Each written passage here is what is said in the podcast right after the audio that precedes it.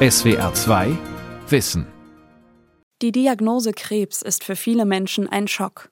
Für die Therapie wünschen sie sich möglichst schonende Methoden und eine sanfte Begleitung durch Naturheilverfahren. Aber die Begrifflichkeiten sind verwirrend. Also wir machen ausschließlich komplementärmedizinische Naturheilkunde. Alternativmedizin ist für uns besetzt mit, man macht eine Anstattmedizin. Und das machen wir grundsätzlich nicht. Wir führen die konventionelle Medizin und die Naturheilverfahren zusammen. Orientierung bietet eine neue medizinische Leitlinie, die verschiedene Verfahren auflistet. Akupunktur und Ausdauer- und Krafttraining. Wir geben Informationen zu Ernährung. Also in der neuen aktuellen S3-Leitlinie haben diese Verfahren alle eine Empfehlung. Und ganz wichtig ist uns die Abgrenzung zur alternativen Medizin, die den Patienten verspricht, dass es alternative Wege der Heilung gibt, ohne die aus der wissenschaftlichen Sicht empfohlenen und notwendigen Tumortherapien. Krebs bekämpfen mit Kurkumin und Akupunktur, wann Komplementärmedizin ratsam ist. Von Dorothea Brummerloh. Das war im Dezember 2009. Da bekam ich die Diagnose Brustkrebs. Noch ein Anfangsstadium, ein kleiner Tumor, der dann aber trotzdem schon eine Mikrometastase geschickt hatte. Silke Schwedhelm war 52 Jahre alt, als der Krebs wie aus heiterem Himmel auch ihr Leben betraf. Das Gespräch bei ihrem behandelnden Arzt an einem Freitagnachmittag hat sie schier überwältigt, erinnert sich die ehemalige Bankangestellte. Man bekommt auch gar nicht alles mit, was einem dann erzählt wird. Die Info ist viel zu viel, weil es ist erstmal der Gedanke, ich habe Krebs. Es ist dieser hohe psychische Druck und die Idee, mit der Krebsdiagnose tritt der Tod sozusagen in mein Leben ein, der da einfach dazu führt, dass man alles tun will. Jutta Hübner ist Professorin für integrative Onkologie an der Universitätsklinik Jena. Onkologische Patientinnen und Patienten geben mehrere Milliarden Euro im Jahr für im allgemeinen Sprachgebrauch auch als Alternativmedizin bezeichnete Verfahren aus, vor allem für sogenannte Antikrebsmittel. Das ist mir ganz wichtig, dass die Patienten wissen, es ist keine Alternative. Es gibt keine naturheilkundlichen Mittel, die den Krebs direkt bekämpfen. Patienten, die an Krebs erkrankt sind, haben natürlich Angst. Petra Feuss arbeitet als integrative Onkologin in der Klinik für Naturheilkunde und integrative Medizin der evangelischen Kliniken Essen-Mitte. Wenn man sich vorstellt, man würde selber eine Krebsdiagnose bekommen, dass da erstmal Angst im Raum steht, ist absolut nachvollziehbar. Sicherlich auch, weil onkologische Therapien nebenwirkungsbehaftet sind. Das ist für die Patienten auch belastend. Auch Silke Schwedhelm, die mit Anfang 50 ihre Brustkrebsdiagnose bekam, hatte Angst. Ihr onkologischer Behandlungsplan sah nach einer brusterhaltenen Operation eine Chemo- und Strahlentherapie sowie eine antihormonelle Therapie vor. Mit allem konnte sie leben, sich irgendwie arrangieren, sagt die heute 64-Jährige. Nur mit einem nicht. Ich hatte mehr Angst vor der Chemotherapie als davor, dass der Krebs mich töten könnte. Ich hatte da wirklich ein Horrorszenario vor den Nebenwirkungen. Übelkeit, Erbrechen, Durchfälle, Haarausfall. All das sind belastende Nebenwirkungen, vor denen sich die Kranken fürchten, weiß Matthias Rostock. Er ist Professor für Komplementärmedizin in der Onkologie am Universitären Krebszentrum Hamburg. Es ist ja so, dass auch wenn in der konventionellen Therapie die Therapie immer effektiver geworden ist und es auch immer bessere Begleitmedikationen, eben auch konventioneller Art gegen Übelkeit und Erbrechen, gegen Schmerzen und so weiter gibt, aber dass äh, trotzdem immer noch Nebenwirkungen auftreten können. Untersuchen viele Patienten und Patientinnen nach komplementärmedizinischen Ansätzen, um ihre konventionelle Therapie verträglicher zu machen und noch etwas zu tun, was in den eigenen Möglichkeiten steht. Etwas für sich und ihren Körper, aber auch gegen die Nebenwirkungen der Strahlentherapie wie Müdigkeit und Schlappheit zu tun. Das Heft des Handelns zum Teil zurückbekommen.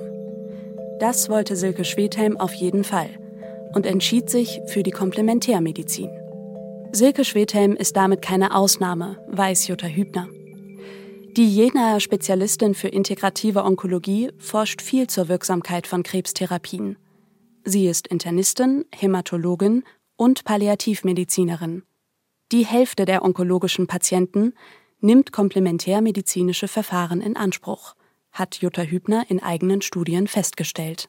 Also wenn man es jetzt mal frech formuliert, das ist die häufigste Tumortherapie oder Therapie bei Tumorpatienten. Komplementärmedizin ist, wie der Name sagt, eine begleitende Medizin. Diesen Satz wiederholt Jutta Hübner mehrfach, fast wie ein Mantra. In ihrer Beratungssprechstunde, die sie via Skype hält, aber auch in Online-Seminaren informiert die Ärztin Patientinnen und Patienten über Methoden und Möglichkeiten der Komplementärmedizin. Diese Beratung reiche meist schon aus. Ich möchte dem Patienten nur erklären, was er machen und ausprobieren kann. Nichts davon ist ein Muss, das sind alles Angebote. Und man kann sich auch als Patient so langsam wieder diese Patientenautonomie erarbeiten.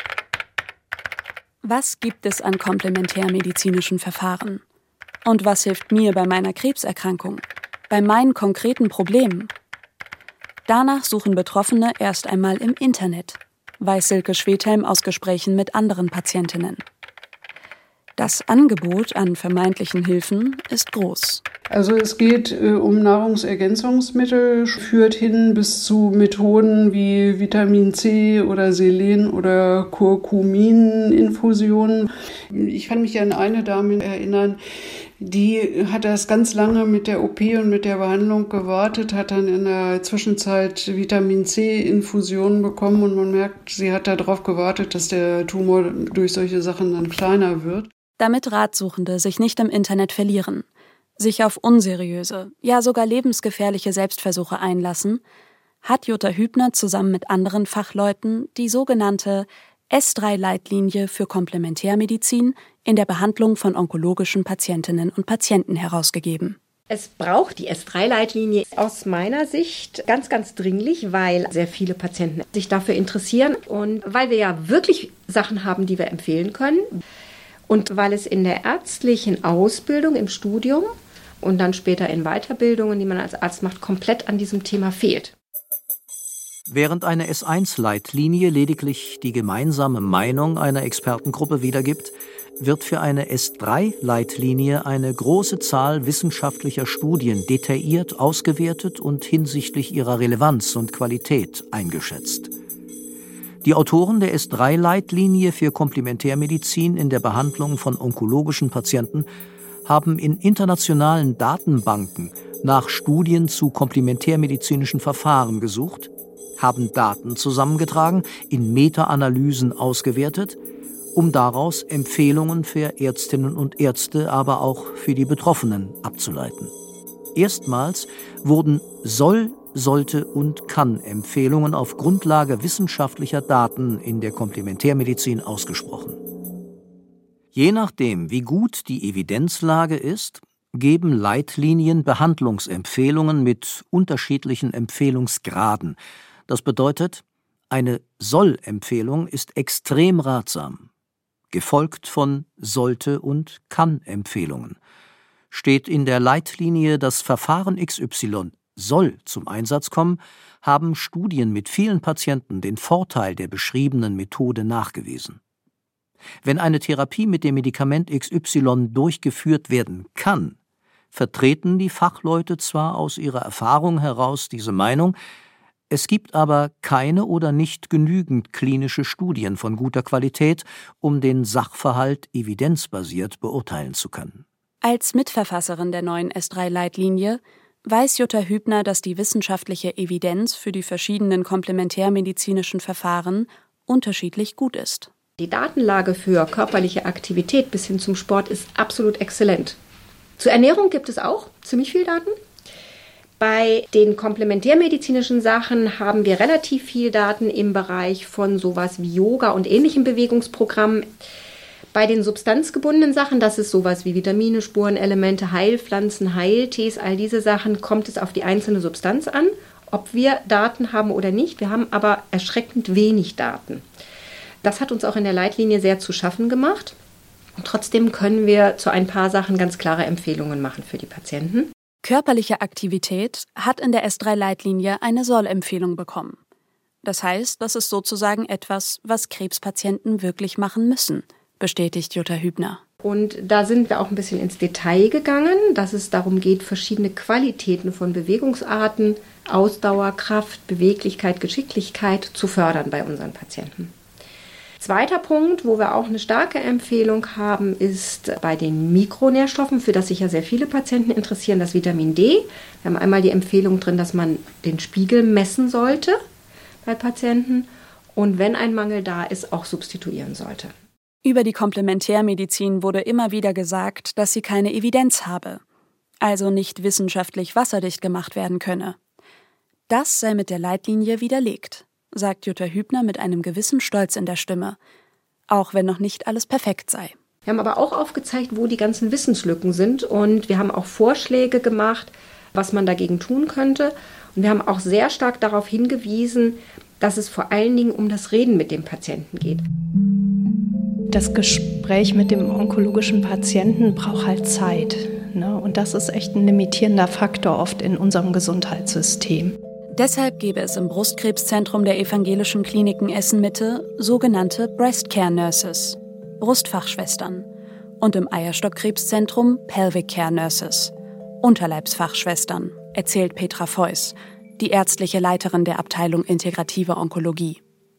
Die speziellen Nurses unterstützen die Patientinnen, stehen ihnen bei Problemen bei, erklären Begriffe. Sie fungieren als eine Art Lotsin für die Patientinnen, haben Zeit für ihre Ängste und kompensieren somit ein wenig den Zeitdruck, der sich trotz aller Kritik fest etabliert hat. Alle Patienten, die bei uns onkologisch behandelt werden an den evangelischen Kliniken Essen-Mitte, dürfen ein naturheilkundlich ärztliches Beratungsgespräch im Rahmen der Gesamtbehandlung ähm, wahrnehmen, weil wir einfach aufklären möchten über Risiken, aber auch viel Unterstützung an die Hand geben möchten. Und dann gebe ich ihm Empfehlungen und versuche auch Ängste und Sorgen zu nehmen und da was zu bieten stattdessen. Und wir treten dann ergänzend, rein ergänzend auf. Das möchte ich auch nochmal betonen und ähm, auch ganz klar sagen, dass ich von der Alternativmedizin in der Onkologie abrate. Petra Feuss verweist auf Daten aus den USA. Ärzte der Yale School of Medicine haben in der National Cancer Database der USA die Daten von Patienten mit nicht metastasierten Malignomen der Brust, der Prostata, der Lunge und des Kolorektums, also Dick- und Enddarm, analysiert, die auf jede konventionelle Therapie ihrer prinzipiell noch heilbaren Tumoren verzichtet hatten. Das hat sich schlicht lebensverkürzend ausgewirkt. Wer eine konventionelle Krebstherapie macht, kann aber vieles zusätzlich tun. Marc Werner, Direktor der Klinik für Naturheilkunde und integrative Medizin der Evangelischen Kliniken Essen-Mitte, betont, wie wichtig dabei sei, dass onkologische Patienten Selbstverantwortung übernehmen und so einen Beitrag zu ihrer Genesung beitragen.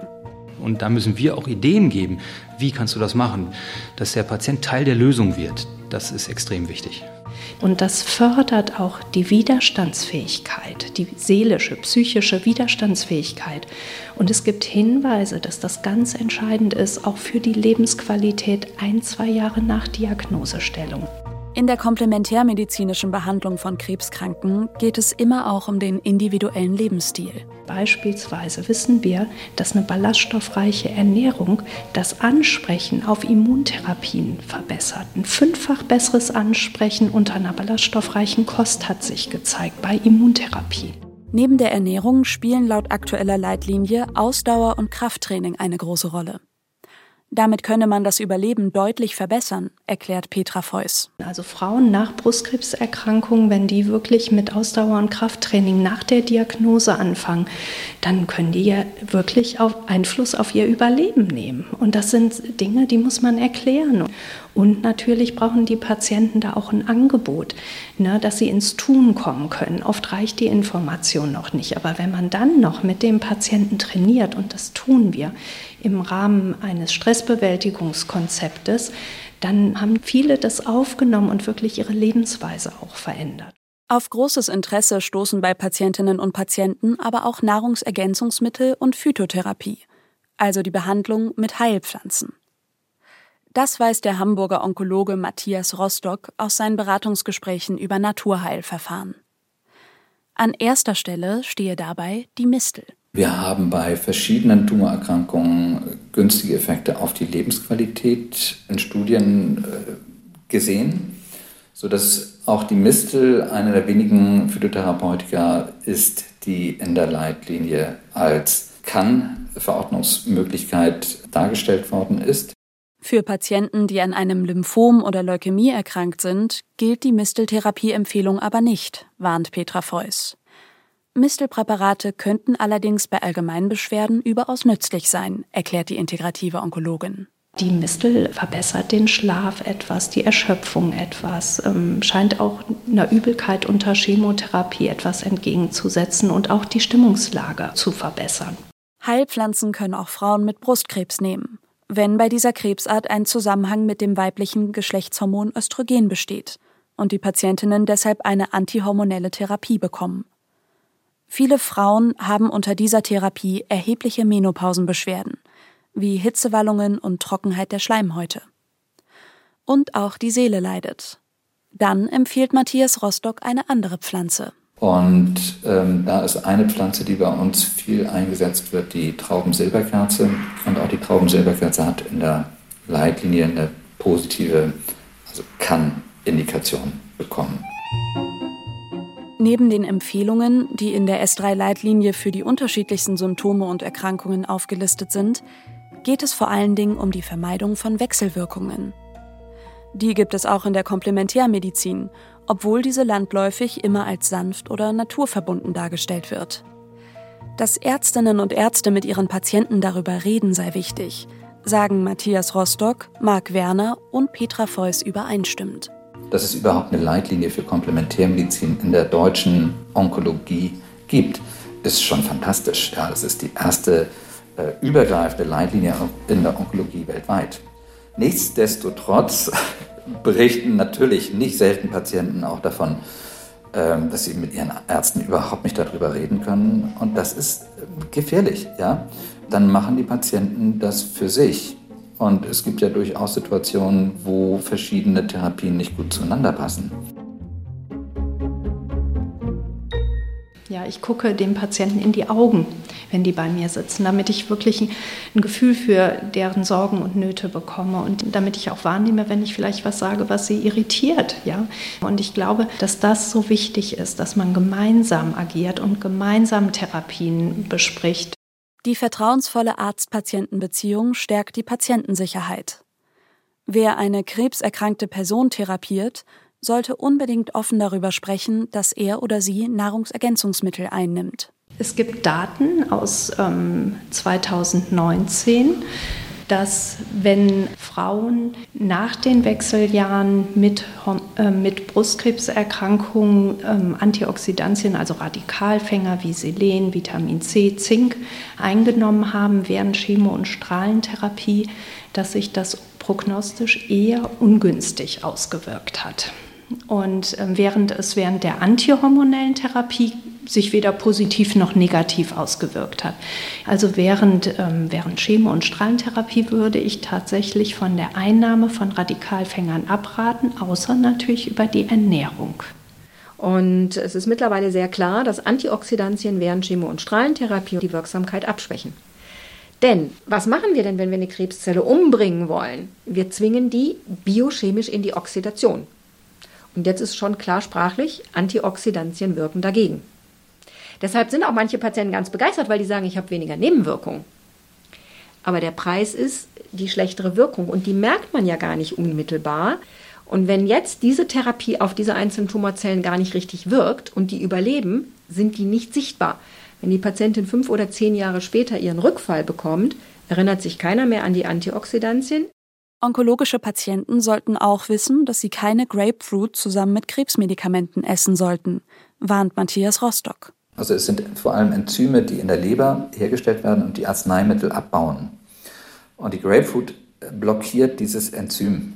Und das führt dazu, dass großer Teil von Medikamenten verlangsamt abgebaut wird und dadurch die Konzentration der Wirkstoffe über ein sinnvolles Maß hinausgehen.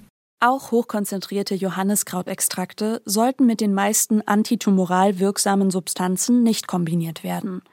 Sie stimulieren ein Enzym in der Leber, sodass die Substanzen möglicherweise schneller abgebaut werden als gewünscht. Zur evidenzbasierten Medizin gehören neben Studien die Erfahrungen der Ärztinnen und Ärzte und, ganz wichtig, die Wünsche der Patienten. Es ist ein Teil der evidenzbasierten Medizin, die Wünsche und Werte der Patienten auch einzubeziehen. Die sind genauso wichtig. Wir haben natürlich hier auch Gespräche, wo es dann darum geht, oh Gott, äh, der Patient geht mit, dieser, mit seinen Vorstellungen von der Behandlung in eine Richtung, wo man sich Sorgen machen muss, dass er möglicherweise überhaupt gar nicht die, die eigentlich empfohlene Therapie durchführt und auf so ein komplett alternativmedizinisches Verfahren setzen möchte. Bei uns geht es darum, wie kann man die Therapie ergänzen, was ist zusätzlich hilfreich. Und in der Alternativmedizin geht es darum, was kann man stattdessen machen. Und wenn ich Sorge hätte, dass eine Therapie, für die sich der Patient äh, entscheidet, nicht hilfreich sein könnte, würde ich ihm dann natürlich immer davon abraten. Zum Beispiel Kurkuma, auch Gelbwurz genannt. Die Pflanze stammt aus der Familie der Ingwergewächse, enthält ätherische Öle und soll verdauungsanregend wirken. Also Kurkuma würde ich tatsächlich gerade während der Akuttherapien abraten, weil das wird über die Leber verstoffwechselt, aber das hat ein Wechselwirkungspotenzial und das kann sich auch auf die Blutgerinnung auswirken. Und das ist halt ein Punkt, viele Patienten googeln ja und schauen, was helfen könnte, ja, und da beraten wir natürlich und mein oberstes Ziel ist sicherzustellen, dass sich jemand nicht schadet dann möchte ich natürlich wissen, warum er das gerne nehmen möchte. Das finde ich auch ganz wichtig. Weil wenn ich erkläre, dass was schadet, dann ist es wichtig, dass ich ein Angebot machen kann, was der Patient stattdessen nutzen kann. Ja, ich möchte ja seine Sorgen und Ängste ernst nehmen. Weil Patienten solche Feinheiten nicht wissen können, finden sie fachkompetente Beratung bei einem gut ausgebildeten Komplementärmediziner. Auch hier hilft die neue Leitlinie den onkologischen Patienten und Patientinnen. Es gibt in der neuen S3-Leitlinie eine Kriterienliste für seriöse Anbieter von Komplementärmedizin. Und die kann man sich herunterladen, wenn man diese S3-Leitlinie Komplementärmedizin in der Behandlung onkologischer Patienten googelt. Und die, finde ich, gibt auch nochmal für die Patienten Hinweise, wann bin ich bei einem seriösen Anbieter und wann eher nicht. Die S3-Leitlinie Komplementärmedizin steht im Internet und ist in der Vollversion für Ärzte über 600 Seiten lang. Geplant ist eine Patientenversion, die in verständlicher Sprache Probleme darlegt und Fragen beantwortet. Patienten, die nicht so lange warten möchten, finden jetzt schon am Ende der Langversion ab Seite 610 zwei aufschlussreiche Tabellen, erklärt Jutta Hübner, die Leitlinienkoordinatorin. Die eine sortiert nach Verfahren und wobei nützt es und nützt es nicht. Und die andere ist genau andersrum. Was für ein Problem habe ich und was kann ich denn aus dem Bereich der Komplementärmedizin machen? Und ich glaube, das ist der eigentliche Clou von der Leitlinie. Die neue Leitlinie trägt vor allem zur Patientensicherheit bei. Sie bietet Patienten, aber auch Behandlern seriöse Informationen über komplementärmedizinische Verfahren, weist auf Wechselwirkungen hin und gibt Negativempfehlungen. Patientinnen wie Silke Schwedhelm zum Beispiel, die an Brustkrebs erkrankt sind, sollen laut Leitlinie keine Isoflavone bei Wechseljahrsbeschwerden einnehmen. Isoflavone sind sekundäre Pflanzeninhaltsstoffe, die insbesondere in Sojabohnen vorkommen. Ihre Struktur und die Art, wie sie wirken, ähneln dem weiblichen Geschlechtshormon Östrogen. Sie werden deshalb auch als Phyto- oder Pflanzenöstrogen bezeichnet. Sind Tumorzellen hormonabhängig, wird ihr Wachstum zum Beispiel durch Östrogene stimuliert. Das möchte man mit einer antihormonellen Therapie beeinflussen, zum Beispiel mit dem Medikament Tamoxifen. Naturheilkundliche Phytotherapeutika mindern aber die Wirkung von Tamoxifen. Dass Heilpflanzen bei manchen Tumorarten, also alles andere als sanft sind, eher schaden als nützen, müssen die Patientinnen unbedingt wissen, findet Silke Schwedhelm. Gerade bei allgemeinen Beschwerden wie Schlafstörungen oder Unwohlsein setze oft eine Art Automatismus ein. Der höre sich so an. Naja, ich nehme erstmal lieber was Pflanzliches, das ist ansonsten nicht so schädlich. Ich habe genug Chemie geschluckt. Und dann werden eben Sachen wie Phytoöstrogen hochdosiert eingenommen, die dann vielleicht die Behandlung torpedieren könnten oder eben auch wieder das Auftreten eines Rezidivs begünstigen können. Damit Patientinnen und Patienten so etwas nicht passiert, finden Sie im Anhang der Leitlinie noch einen Fragebogen. Dort können Sie zum Beispiel ankreuzen, ob Sie Phytoöstrogene, Selen oder Vitamine einnehmen, ob Sie fasten oder Heiltee trinken. Das Ampelprinzip zeigt, ob etwas gut ist oder eben nicht. Ein rotes Dreieck sagt zum Beispiel, könnte gefährlich sein mit Wechselwirkungen, bitte Arzt ansprechen. Gelb ist, sprich ihn bitte auch an. Grün ist, da sind wir entspannt, kannst du machen. Das heißt noch nicht, dass es wirksam ist, aber das ist erstmal auf dem ungefährlichen Bereich. Silke Schwedhelm erinnert sich noch gut daran, dass sie nach der Strahlentherapie total schlapp und müde war. Nach Absprache mit den behandelnden Ärzten nahm sie während der Therapie Nahrungsergänzungsmittel ein, wollte später auch eine Anschlussheilbehandlung machen. Ich wollte eigentlich erstmal wieder normal weiterleben, aber ähm, das war dann so nach äh, sechs Wochen, dass ich halt immer noch schlapp war und dann meinte mein Gynäkologe, ich sollte eben doch jetzt unbedingt eine Reha machen und äh, die hat dann auch wirklich sehr, sehr gut geholfen. In der Reha stand vor allem Sport auf dem Programm, so wie es in der aktuellen Leitlinie mit Soll empfohlen wird. Hinzu kamen Yoga und Qigong, Meditation und Entspannungstechniken sowie progressive Muskelentspannung. Das wird mit Kann empfohlen. Das war sehr angenehm. Das war eigentlich das, was mir wahrscheinlich am wichtigsten war. Ich bin durch die Reha halt wieder in Gang gebracht worden. Ich hätte mir zum Beispiel früher nie vorstellen können, an Kraftgeräten im Fitnesscenter zu arbeiten, aber durch die Reha habe ich gesehen, oh Mensch, das ist ja sogar sehr gut, das gefällt mir eigentlich.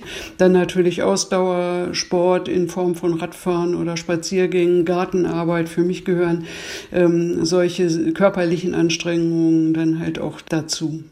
Obwohl es zum Zeitpunkt von Silke Schwedhelms Erkrankung die S3-Leitlinie noch nicht gab, haben ihre behandelnden Ärzte unter Berücksichtigung der Wünsche der Patientin und in Absprache mit ihr alles richtig entschieden. Heute, nach zwölf Jahren, gibt sie ihre Erfahrungen weiter und berät betroffene Frauen über komplementärmedizinische Verfahren in einer Selbsthilfegruppe. SWR 2 Wissen Krebs bekämpfen mit Kokumin und Akupunktur, wann Komplementärmedizin ratsam ist, von Dorothea Brummerloh. Sprecherin Friederike Wiechmann. Redaktion Sonja Striegel.